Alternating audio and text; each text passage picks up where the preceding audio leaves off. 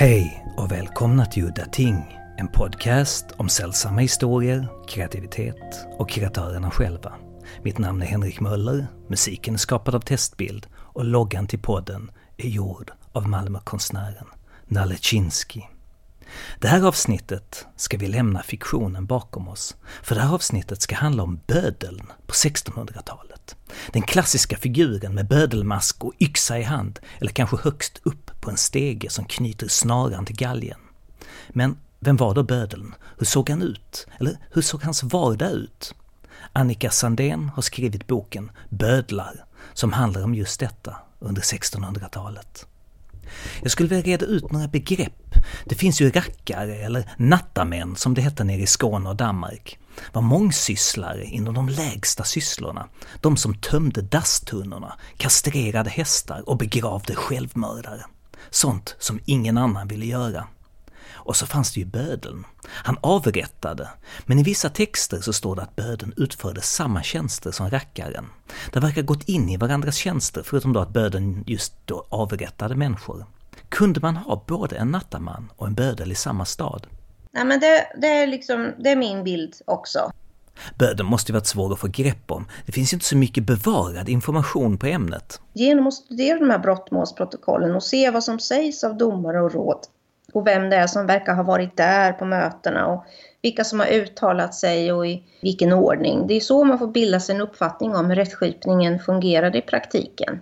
Bödlar är ju, det är ju några som, som ju på något sätt bara fanns där i skuggan och som man aldrig riktigt fick, de kom aldrig till tals med egna ord i domstolsprotokoll utan de bara fanns där.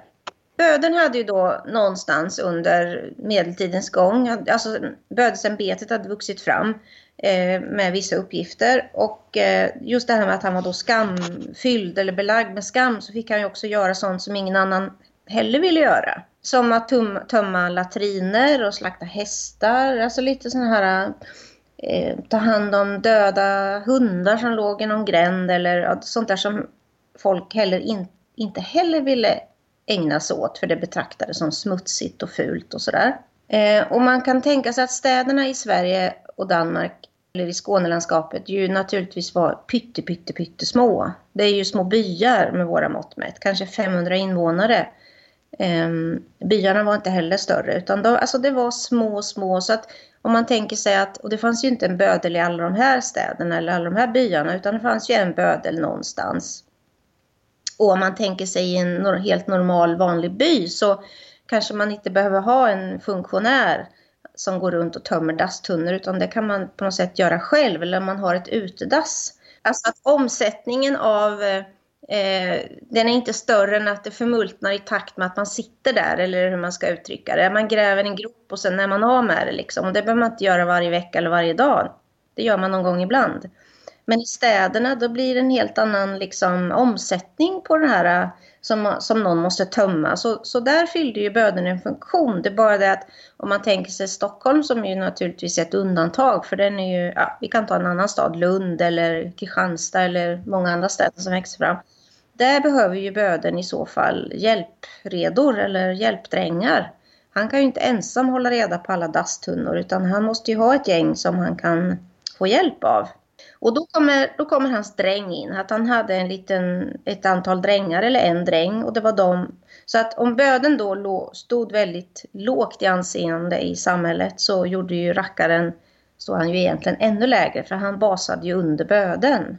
Eh, och både bödel och rackare, eller fram, böden var ju anställd av städerna så det var städerna som bekostade hans uppehälle. Och sen kunde han då få en extra slant för att själv städsla en dräng. Så egentligen hade ju i Sverige i alla fall, nu vet jag inte hur det var i Danmark, men i Sverige så hade ju städerna hade ju liksom ingen insyn i hur, hur böden anställde och höll sin dräng. Så att den här drängen kan ju ha levt under alla vilka omständigheter som helst kan man ju tänka sig. Så han fick verkligen göra skitgörat. Så böden var alltså betalad av staten? Men böden själv fick betala för sina drängar? Ja, eller betalare, du vet som man gjorde förr i tiden med att, att om du gör det här och jobbar med mig så kan du bo här och äta hos mig. Alltså man får mat och logi mot att man gör saker och ting. Eh, och hela poängen med det, för man kan tänka sig att vem, vem, vem i herrans namn vill bli bödel och vem vill bli eh, nattman eller, eller och det hänger väl ihop med att man, ja, ibland har man inte så mycket att välja på. Det är trots allt ett avlönat arbete och någon ska göra jobbet. Det här med skammen som du skriver om är intressant. Du skriver i boken att vid ett tillfälle så var det någon som var eh, arresterad för tidelag och då skulle både människan, alltså förövaren då, och djuret avrättas eller brännas för att rena skammen. När det kommer till böden så vill ju ingen befatta sig med honom eller sitta vid hans bord på kroken och dricka ur hans glas för liksom, de är rädda för att smittas av skammen som du beskriver. Som jag har förstått det så är det ungefär samma scenario fast jag trodde att det hade med rädslan för det övernaturliga att göra, att böden liksom var märkt av ondskan på grund av det han gjorde och att man då var rädd att man skulle bli smittad av hans ondska om man sig med honom. När jag hör skam år 2000 så tänker jag på någonting helt annat. Skammen är ju, det hänger ihop med, med äran, alltså motsatsen till skam var ju ära. Och ära var egentligen grundtillståndet lite grann, att man, att man var en respektabel eh, person som levde tillsammans med andra. Eh, men skam var ju då att man hade på något sätt, det, dels kunde man ju bli sådär rent formellt eh, belagd med skam och det var ju bödlar, alltså att man lite grann enligt, enligt lagen, man fick inte köpa göra affärer som någon annan. Man fick liksom inte, man kunde inte delta i sockenstämmor. Det var liksom totalt uteslutet. Men sen är det också det där med det, där, äh, det övernaturliga. Att det momentet tror jag verkligen fanns, helt klart. Alltså det där att man var rädd för att smittas på det sättet att om jag var med böden eller träffade honom eller uppsökte honom eller om han tog på mig eller någonting så skulle det liksom göra någonting med mig. Och det där går ju igen i så många olika sammanhang, alltså i kyrkolivet, i hur man tänkte sig kring sjukdomar. Alltså den här magiska världen är ju, det är ju också en grundbult i, hos de, den här tidens människor, att man tänker sig att liksom verkligheten fungerar på det här sättet. Så för dem var det nog lika naturligt att böden kunde liksom så att säga förändra mitt liv om han tog i mig, precis som att jag kunde påverka min hälsa genom att beröra vissa föremål eller eh, gå på ett visst sätt runt huset. Även om kyrkan efter reformationen ju skulle angripa den här typen av beteende, för man kallar det för vidskepligt, så var det ändå liksom att det fanns i människors föreställningsvärld att det var så det fungerade. Det låter ju helt bisarrt, så kyrkan var så emot vidskeplighet hos folket. Man ville få bort det här vidskepliga. Eh, man ansåg att det finns liksom inget, alltså människor kan inte påverka Gud genom sina handlingar, utan det är i slutändan han som bestämmer, eller det är Gud själv som bestämmer om man kommer till himlen eller inte. Medan i den gamla tron så fanns det en, liksom en mera självklar Eh, Eh, alltså en grundbult i den gamla tron var att man kunde påverka Gud och att man genom böner, genom olika ritualer så kunde man liksom påverka livet, vardagen här och nu. Och det är lite grann samma, men det, det menar man då att det, det momentet skulle inte gälla längre. Och på samma sätt så var det då vidskepligt att tänka sig, alltså kyrkan och även domstolarna ska under 1600-talets gång komma att vilja få bort den här synen på böden som att han verkligen kunde smitta eller att han var då oärbar eller oärlig utan han är bara vilken tjänsteman som helst menade man. Som att man kan inte bli smittad, det är bara trams. Och det är ju lite grann det som jag tänker mig som en poäng i den här boken är just att den här typen av att man liksom behöver ha en bödel, man behöver ha någon att peka ut eller liksom det är någon referens. Ja men lite så här som att fanns det ingen bödel så hade man fått uppfinna någon som han för han behövs liksom i deras i deras sätt att eh, förhålla sig till varandra så behöver man någon slags yttre referensperson att referera till lite grann. Alltså den här eh, tanken om att bli smittad, tanken om att eh, ha sådär extremt låg status som nästan ett fysiskt tillstånd, det liksom spelar någon form av roll, det tjänar någon form av syfte i det här lokala, vardagliga, sociala livet. Det finns ju en del studier av människor, alltså soldater i moderna krig, som beskriver den starkt beroendeframkallande effekten, alltså adrenalinkicken de fick av att döda människor, som de då senare i livet blev djupt deprimerade över att den här kicken nu var borta och ouppnåelig. Det finns psykologiska aspekter i det här som, som ju är jätteintressanta och som det säkert ligger, alltså, som är betydelsefulla för hur det här kan fortgå. Och vi har ju exempel på en, en bödel, eller jag har i boken från Finland. Han, han var ju lite sådär, äh, han lite showade nästan, eller han gick och svängde med yxan och han lite sådär för publiken och, och, och liksom att eh, han kanske var nervös, kanske han var för all del, men han var också lite som att han, det var ett spännande ögonblick och det var han, han ägde liksom, han ägde makt i den stunden. Han var förskjuten till vardags och han hade ju inga roliga uppgifter kan vi tycka. Men när han stod där så ägde han, då hade han makt över hela världen med yxan i hand så att säga, över liv och död. Och det är väl också därför som avrättningarna kunde vara, det drog publik. Och det är väl lite grann det som, som vi har inom oss, att det är ju fruktansvärt men det är samtidigt kittlande eller det är storslaget. Eh, jag menar tjurfäktningar, liv och död, vi kan tycka att det är hemskt men jag menar människor dras till det. Det är någonting med det här med liv och död och kampen däremellan som på något sätt som, som rör någonting djupt existentiellt inom oss att böden tycks lite grann tjäna någon form av funktion i lokalsamhället. Alltså just att det är som att människorna, man behöver någon form av karta för hur man ska navigera på gott och ont. Alltså att man, det finns en poäng med att ha någon att peka ut som någon form av rättesnöre för. Sån vill man inte bli, så ska man inte vara. Så finns det givetvis i alla samhällen, men att i det här samhället, i den här tiden så tycks ju böden ha varit lite grann en sån person eller ett sån, en sånt fenomen.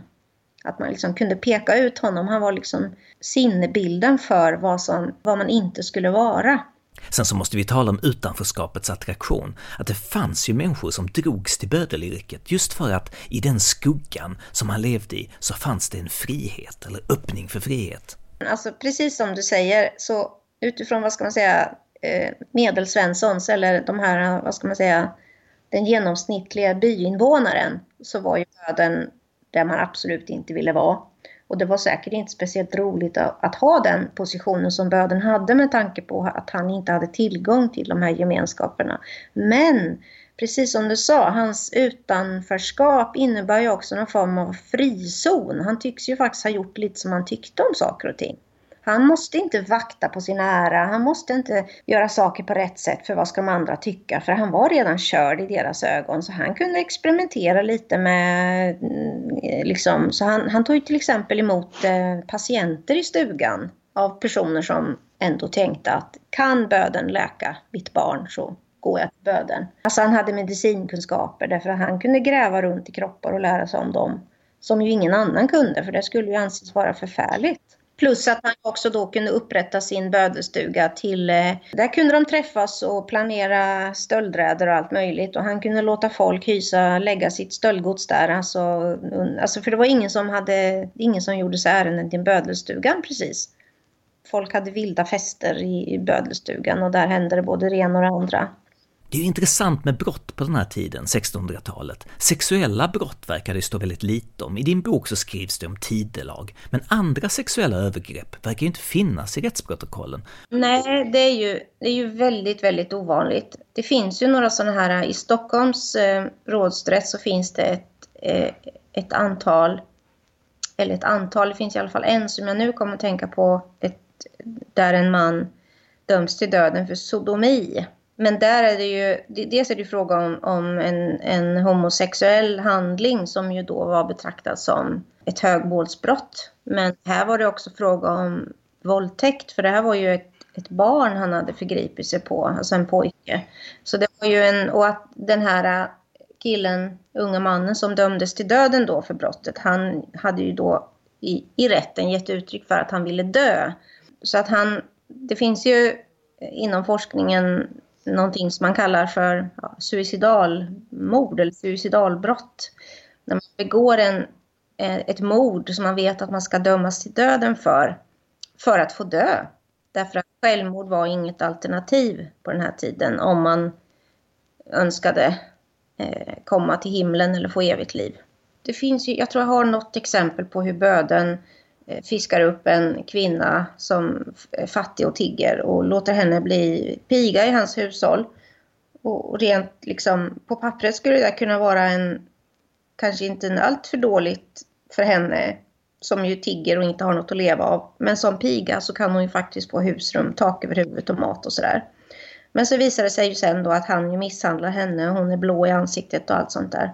Eh, och, och då är det ju liksom att hon är ju lite grann besmittad, eller man ska säga, man tar inte riktigt till hennes ärende, om jag minns rätt nu, alltså från rådstugans sida.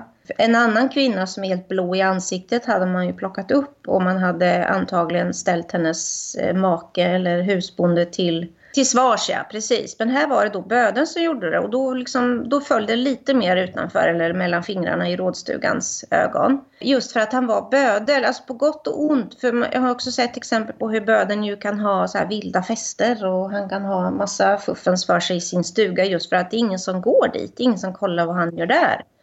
Så rent eh, teoretiskt eller hypotetiskt kan man tänka sig att en, en dräng skulle absolut bödelsträngen kan säkert absolut eh, bli utsatt för massa av böden utan att någon ser det eller liksom, så att säga, uppmärksammar det. Men rent allmänt så, så var ju sexuella övergrepp var inte alls någonting som man såg lätt på. Det var allvarligt. Det var liksom ett missbruk av den här ganska stränga hierarkin. Alltså man hade ju en idé om att alla hade sin särskilda roll och den skulle fyllas med ett visst och specifikt innehåll. Och Ehm, så det var liksom inte fråga om att man hade någon formell rätt till att liksom vara någon översittare. Även om vi förstår att i praktiken så var det ju många som var det. Just för att de underordnade hade svårt att höja sina röster. Avrättningen sågs ju i vissa avseenden som underhållning, men så skriver du i din bok att avrättningen skulle avskräcka, men samtidigt fick den inte vara för hemsk heller ända sedan tidig kristen tid så har det liksom varit eh, förbjudet att döda. Alltså det strider mot Guds lag och om man tittar i Magnus Erikssons landslag, man får givetvis inte dräpa en annan. Det är liksom grunden för att vi ska leva tillsammans, vi kan inte ha ihjäl varandra.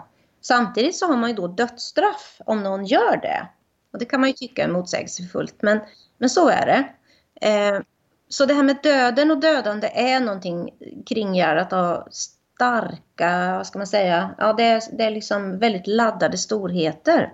Och att det fanns ju då, alltså om, om, om man nog ska liksom bära upp ett system där man faktiskt dödar en person, alltså om, om statsmakten, kungen, centralmakten dödar i egenskap av att man då verkställer ett dödsstraff så måste ju så att säga folk ställa upp på det. Man måste tycka att det är okej, okay. man måste liksom köpa idén av det. Eh, och om det var så att böden ju var sådär usel och högg fel och att dödsfången skrek och liksom att allting gick sådär förskräckligt eh, snaskigt till. Då kunde alltså folkmassan tycka synd om dödsfången. Det är inte så konstigt. Och det fick inte hända för då kunde man ju vända sig mot den här centralmakten som ju, liksom hade, som ju var den som ytterst bestämde att det här skulle ske. Och om man tänker sig nu att, alltså att, att avrättning av en brottsling som ett straff för brottet som är begått inte bara är en, alltså inte bara är en formalitet eller en, eh, utan att man också vill avskräcka andra, då måste det ju ske på rätt sätt. Alltså då måste ju det här, den, här dramat, den här akten som ju då har, den är ju alltså dramatiserad för att det här budskapet ska gå fram. Då kan man ju inte då kan det ju inte bli ett sånt där blodbad eller att den här dödsfången skriker. Och, utan i den mån dödsfången ska skrika så måste han eller hon skrika på de exakt rätta ställena, inte annars. Alltså om vi nu talar om bödens roll som syndabock, så verkar det lite grann som att det fungerar som dagens populism, liksom att man piskar upp ett hat mot syndaren. När ett bestialiskt brott har begåtts så måste liksom hatet piskas upp mot syndaren som ska få sitt straff. Och att det här på något sätt var det enda sättet att ett samhälle kunde acceptera dödsstraff. Liksom att det räckte inte med att det bara var en principsak som stod i en lagbok, utan man måste få folket på sin sida med deras liksom hat ska piskas upp när man ser såna här engelska dramer som ju ofta är så himla bra, historiska dramer, så är det ofta när en avrättningsscen att eh, publiken liksom hetsar mot dödsfången och ger honom på, plåga honom. Ge. Så uppfattar jag inte att det har varit i Sverige. Och det kan det ju givetvis ha varit någon gång. Men jag uppfattar utan att den här legitimeringen av avrättningen sker mycket mer i eh, religiösa termer. Alltså att prästen i kyrkan talar till församlingen om den här brottslingens förfärliga brott och hans förfärliga synd och att liksom det dödsstraffet ska liksom ställa allting till rätta. Genom dödsstraffet så ska brottslingen Eh, Eh, göra bot och att synden ska liksom botgöras och att allting ska läggas till rätta igen. Att det är lite mer den retoriken. Att man, att man också ofta verkar tycka synd om den här brottslingen. Därför att denna har gjort ett sånt förskräckligt avsteg från den rätta vägen. Den är en fattig syndare heter det. Fattig i bemärkelsen eh, någon som har tappat fästet i, den, på, alltså i tron såklart har det haft betydelse vilket brott det är som har begåtts. Det kan ju funnits förfärliga brott som man ju känner att det finns ett hat gentemot dödsfången men långt ifrån alltid eller väldigt väldigt sällan några sådana här bestialiska historier utan det är ju ofta att man, det måste ha sin gång. Ett grovt brott har begåtts men och, och på det följer dödsstraff. Det är liksom den bilden som man ofta får i alla fall när man läser och de här andaktsböckerna eller de här instruktionerna till prästerna om vad man ska sjunga för salmer och var när publiken ska sjunga med, alltså vid avrättningsplatsen. Så det man upplever, och, och, att föräldrar och syskon och alla är där till den som ska avrättas. Så det är ju, man får inte riktigt bilden av att det är det här hatet som pulserar. Men som sagt var, de, det kan ju ha varit olika, givetvis. Hur var det med fylleriet på den tiden? Man har ju läst om att folk fick halva lönen i sprit och såna här grejer, att de fattiga var konstant fulla. Var det så att böden också var det? Man har ju läst om att böden ibland var så full så att han högg snett och kapade halva huvudet. Berusningen hänger ihop med att det här faktiskt var ett ganska svårt värv. Nu spekulerar jag ju, men jag kan ju mycket väl tänka mig att man behövde en styrketår för att liksom klara av det här. Eller så var de alkoholiserade, alltså rent fysiologiskt, att de, de drack alldeles för mycket. Det finns åtskilliga exempel på bödlar som har varit så fulla så att de knappt kan klara trappan upp till det här podiet som man har byggt upp. Eller att de hugger fel och de hugger, liksom, får hugga sju, åtta gånger innan de lyckas hugga av huvudet. Jag tänker mig att det är precis så att, att bödelsvärvet och bödelsysslan var avskydd. Ingen ville ha den. Eh, den som hade tagit på sig den hade på något sätt sett att det var en möjlighet att få leva därför att den hade själv an annars blivit avrättad. Det var inget roligt att vara bödel, jag har väldigt svårt att tro det faktiskt. Men sen de här arvbödlarna, för dem är det ju lite annorlunda. Där tycks det ju vara ändå så att vi gör det här och det här, alltså att man kan bygga upp en identitet kring värvet. Därför att jag och min pappa och jag och min min fru, vi driver det här. För det, är, det, alltså, det, det, det, går naturligtvis att tänka sig att man bygger upp en identitet som yrkesman. Och där i den gruppen tycks det också finnas bödlar som, som ser det här som de är statsanställda som vilken annan statsanställd funktionär som helst. Och han den här eh, Dalman, den Sveriges sista bödel som ju avled 1920 tror jag det var. Han hade ju till och med en plakett på dörren. Och hans son har ju då skrivit ner sin fars tankar. Han hade intervjuat sin far om bödesysslan Eh, och eh, där han då Dahlman menar att nej men jag är bara statsanställd. Jag gör bara det som lagen säger att den här och det här och det här brottet ska rendera dödsstraff och jag är den som verkställer det, punkt slut. Och så tycker jag att jag kan se att det finns bölar som verkar ha sett på saken under 1600-talet. Till exempel fanns det ju en i Gränna som eh, hade avrättat 298 personer när han dog. Och det hade ju prästen då skrivit i, i, i död och begravningsboken när han dog som 86-åring. Han blev ju gammal. Så att det var väl en, en lite märkvärdig man även i, under sin samtid. Att han hade varit bödel, ja kan han ha varit bödel i närmare 60 år tror jag att jag fick det till. Han själv var ju då bödel. Han hade troligen ärvt bödelsysslan av sin far och hans egen bror hade blivit rackare i bygden.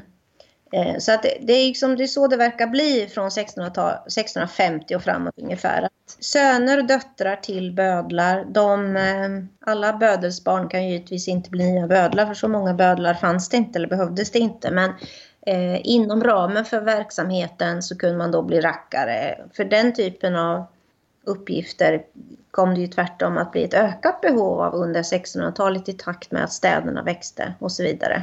Sen så har vi det här med halshuggning kontra hängning. Hängning, det verkar ju ha varit för de fattiga. Men jag tänker mig också att det är för att det inte skulle bli så kladdigt. Liksom vid hängningen, då har du ett helt lik, bara färdigt att släppas ner i ett hål i marken. Hängning var ju, det var ju ett symboliskt straff. Alltså jag menar, det var ju, eller alla avrättningsmetoder hade ju sina specifika innebörder. Och att hängning ansågs ju vara en hemsk död att, att dö. Den var neslig. Du kan tänka dig det när man hänger där och sprattlar och sen när man, när man dör så kissar man på sig, man bajsar på sig, ögonen kanske tränger ut. Alltså det är bara inte snyggt. Det är liksom otroligt förnedrande för den som hänger där.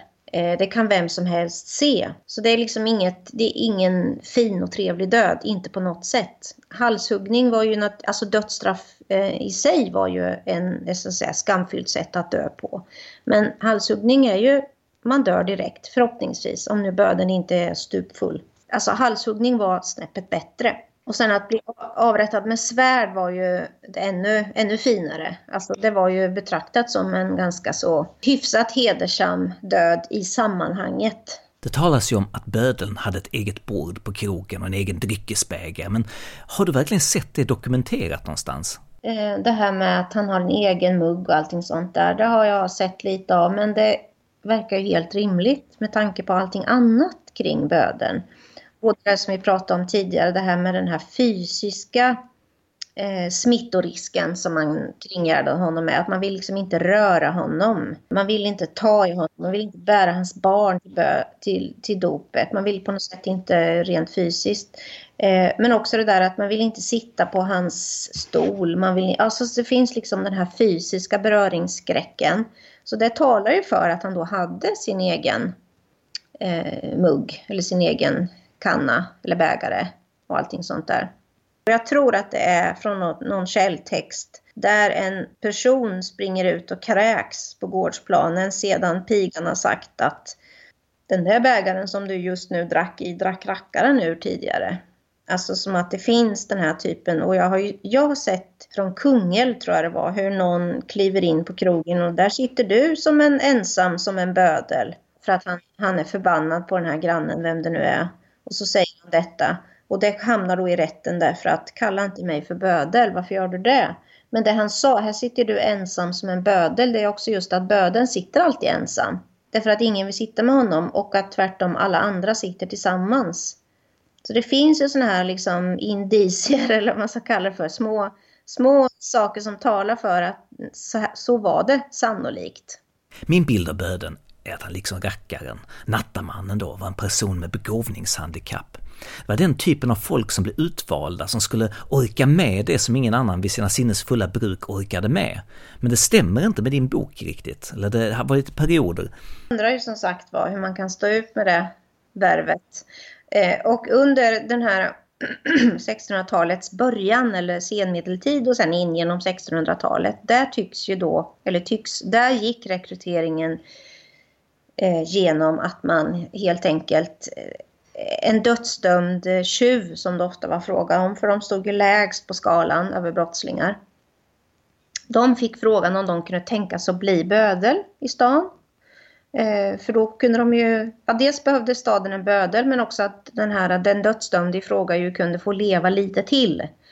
Eh, vilket ju innebar att den som fick denna fråga tackade ju i regel ja till det uppdraget. Och det finns ju dödsdömda tjuvar som också föreslår sig själva att bli bödlar för att de vill leva lite till. Eh, och det är ofta unga män, sorgligt nog så att det är ju ofta ganska unga män som begår de här brotten eller som hamnar då på kant med byn och drar iväg och hamnar i tjuvagäng och drar omkring och så blir de dömda till döden och så får de fråga. Så det är ofta, tycks det, ganska unga män som döms till döden för tjuv, stöld, sådana här grova stölder. och så tackar de ja Sen är det väl, det finns ju alltså ingen bödelsutbildning eller liksom sådär utan det är ju helt enkelt vanliga unga, unga män som ska göra det här och de får utföra sitt mästarprov på att avrätta sin föregångare. Så gick det oftast till. Eh, men sen är det ju just det där att de ju sällan är bödlar under någon längre tid. Det är nästan alltid så här ett år, två år kanske. Sen begår de nya grova brott så de blir dömda till döden igen. Och då hängs de eller halshuggs de. Och då har man då måste fråga ytterligare en person, kanske, kanske bödens kumpan eller som man haft med sig när han begått sina brottsstöldräder. Och det här tänker jag mig, man skulle i alla fall kunna tänka sig att det här är ett svårt liv. Det är ingen, det är ingen lätt syssla, det är liksom en, en tung uppgift att lägga på en människa. Och att man efter två års tid inte klarar mer. Man skulle åtminstone kunna tänka sig att det kan vara så. Därför att den här typen av bödlar, benådningsbödlar som jag kallar dem för, de är ju inte ofta bödlar någon längre tid. Utan det är ofta sådär ett år, två år någonting.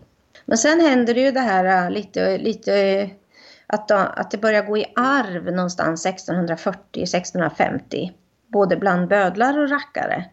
Att eh, man börjar gifta ihop sig över städerna. Man börjar liksom bilda eh, små grupperingar. Man gifter ihop sig med varandras döttrar och söner. Och då, då får ju bödelsyrket en lite annan karaktär. För då är det ju inte en dödsdömd som är bödel. Utan då är det ju en person som har tagit på sig värvet själv. Som har tagit över efter sin, sin pappa. Alltså tidigare de här benådningsbödlarna kunde ju då staden. När, för det var ju staden och rådstugan som de frågade personen, vill du bli bödel? Och så sa personen ja. Eh, och då kunde då eh, öronen skäras av eller att man blev brännmärkt på kinden så att det skulle synas att man var bödel men framförallt att man skulle försöka fly. Men de här, eh, de här arvbödarna, där skedde ju ingenting sådant för de hade ju så att säga valt det själva. Eller hur man ska uttrycka det. Att det, liksom, det, det glider över till att bli en annan slags rekryteringsprocess där. Så vem bestämde då på den tiden? Hur såg det ut med rådstuga och stadsråd? Hur funkade? Jo, i alla städer. Städerna var ju, det var ju inte så många. Vi säger 1500-talets slut, 1600-talets början var de kanske 50 60 stycken i Sverige. I 1600-talets slut så får du eh, dubbla det, minst dubbla det. Då har det anlagts väldigt många städer i Sverige. Men även då under senmedeltid så, så hade vi, eh, enligt stadslagen skulle det finnas sex eh, borgmästare i varje stad. Alltså man hade då alternerande uppgifter. Eh, och eh, städerna styrdes ju då av borgmästaren och hans råd alltså rådet i staden, det var ju då ett, ett gäng betrodda eh, köpmän eller hantverkare i de mindre städerna. Eh, och de styrde tillsammans då efter Magnus Erikssons landslag och Kristoffers stadslag. Så de var ju alltså inga utbildade jurister. De, de var köpmän till vardags och sen samlades de och hade de här eh, rådstugorna en gång varannan månad kanske, eller gick väl kanske fem, sex veckor emellan. Hur var det i Malmö? Nu tänker jag liksom efter 26 februari 1958, då med freden mot Danmark, så när Malmö hade blivit en del av Sverige. Nej men Malmö, som sagt var, den danska, danska förhållandena är jag inte så bekant med, men jag, har, jag tror att de fungerade på samma sätt. Alltså det finns liksom en logik i detta att man måste ha liksom en styrelse på lokal nivå. Eh, och i Sverige var det i alla fall så här att den här lokala eh, styrelsen var ganska så eh, självstyrande helt enkelt. Där fanns en adelsman med, en befallningsman och sen efter 1634-35 när vi då får det nya lands, landshövdingeämbetet, då har vi en landshövding som är med, som cirkulerar på de här i olika rådstugorna. Ehm, så att det finns alltså en representant för kungamakten, är ofta med men inte alltid. Men i stort sett så är, det, är de ganska så eh, lokalt förankrade.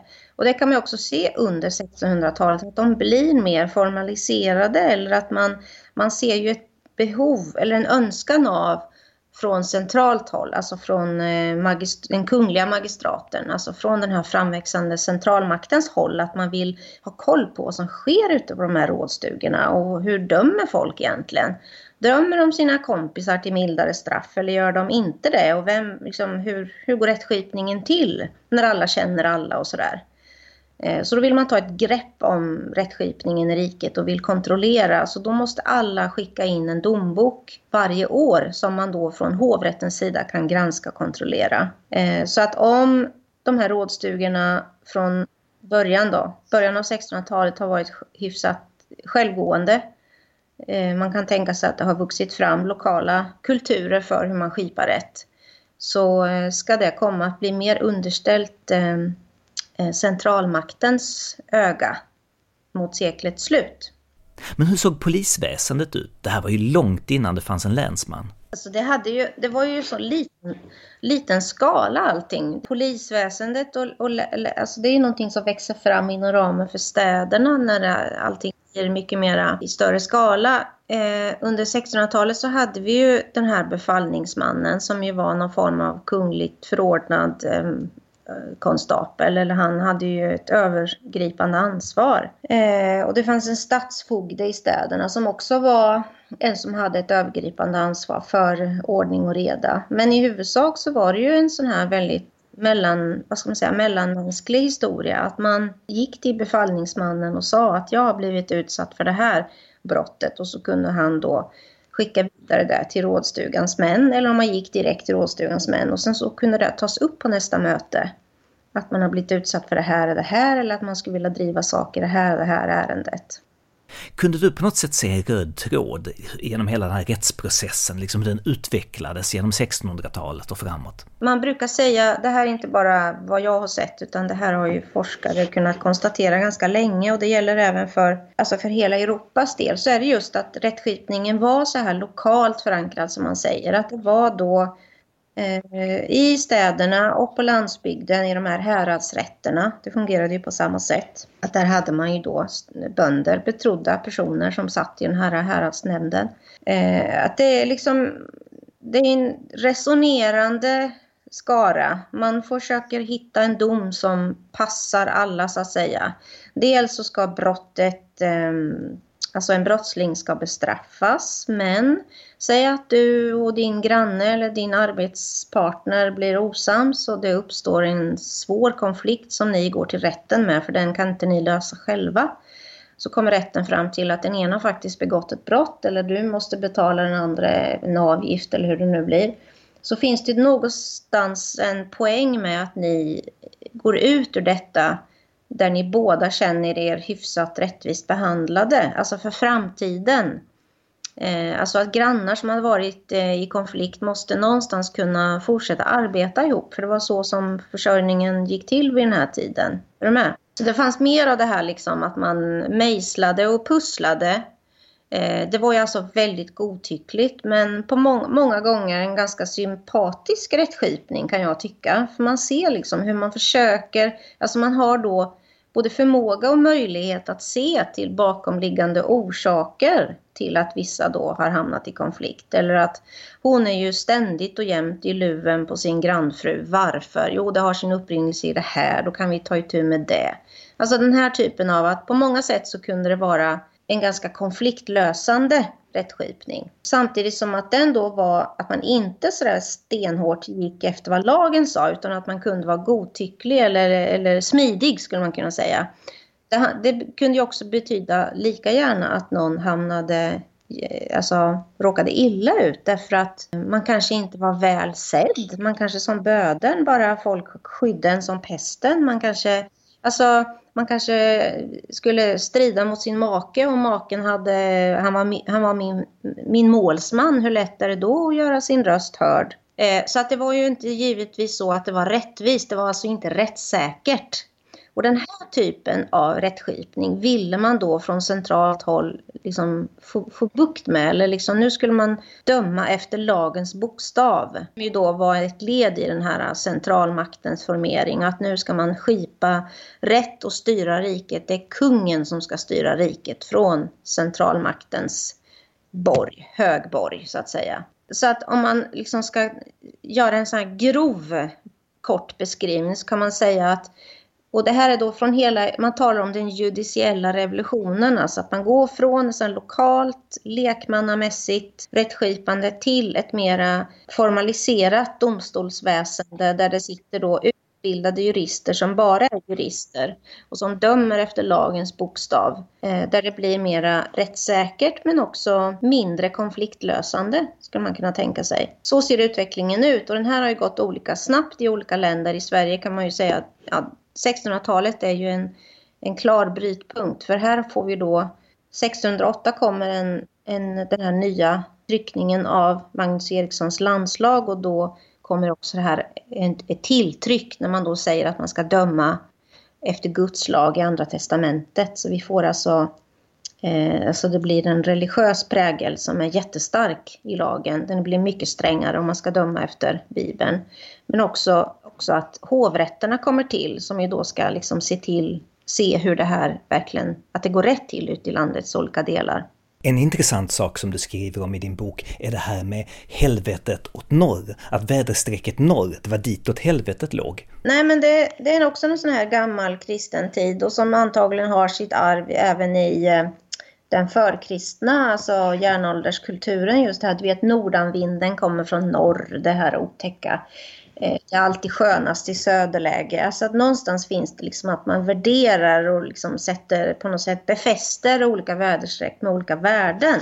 Och sen kommer kyrkan och den här uppståndelsen, tanken om att man ska ligga i graven i öst-västlig riktning, alltså att väderstrecken har betydelser. Det finns inom ramen för teologin men att man också liksom bygger kyrkor åt visst håll om man ska sitta på olika sidor i, i kyrkrummet och sådär. Jag har till exempel i min nya bok nu när jag skriver om såna här festseder och så, så, så sägs det kvinnor som har fött barn utanför äktenskapet och ska kyrktagas som man ju då gjorde ett antal veckor efter förlossningen. Så var ju då normalt sett en jättefest och jättekul och någonting som säkert alla nyblivna mammor såg fram emot för om man hyllade henne och sådär.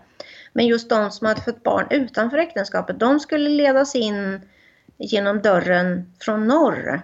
Och det är liksom återigen det här med norrsidan var behäftad med det onda och det skamfyllda och det nesliga. Eh, och, och, det är ju så med många saker när det gäller böden och när det gäller synen på vad som är rätt och fel och är och skam i den här tiden. Att det finns bara liksom en, en färdig form, en färdig liksom arsenal av symboler som de använder sig av på olika sätt. Som till exempel att sjökor ska kliva in i dörren från norr. Ja, då fattar alla vad det betydde.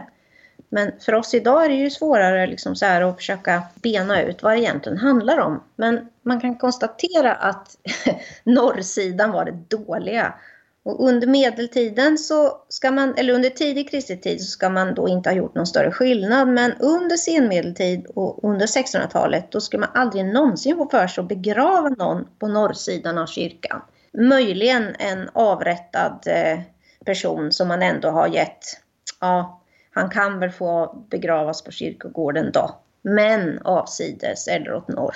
Nu vet jag att det är en fiktiv roman där bödeln har en symbolisk roll och så, men har du läst Per Lagerkvist Bödeln? Och hur tyckte du att den funkade rent faktakorrekt? Det fanns alltså, den är jättespännande, den är helt fantastisk på massor med sätt och jag tyckte att den var så intressant, Böd, äh, äh, Per Lagerkvist, just eftersom vad kan han rimligen ha läst? Det, det, finns alltså en dansk historiker som har skrivit 1910 eller om det var 1890, eller alltså en väldigt som Per Lagerkvist möjligen kan ha läst. I övrigt finns det ingenting publicerat om bödlar. Alltså ingen forskning, utan jag tänker mig istället att Per Lagerkvist har snappat upp folkloren kring böden. Alltså precis från 1600-talet, genom 1700-talet, genom 1800-talet fram i vår tid så har en föreställning om böden liksom levt genom folklig, den muntliga berättelsen som går ut på att böden hade sin stuga ute i skogen och ingen ville vara med honom. Den var Per Lagerkvist bekant med. Om man läser Per Lagerkvists böden så är det lite grann den bilden han ger, liksom beskriver. Jag tycker det är jätteintressant. Så, så där är väl även jag präglad av som vi alla är. Vi har någon form av förkunskaper kring vad böden är genom att det är något som vi har fått med oss från barnsben om att han är en förskjuten person. Ja, det var allt för den här gången. Mitt namn är Henrik Möller. Musiken är skapad av Testbild. Hej då!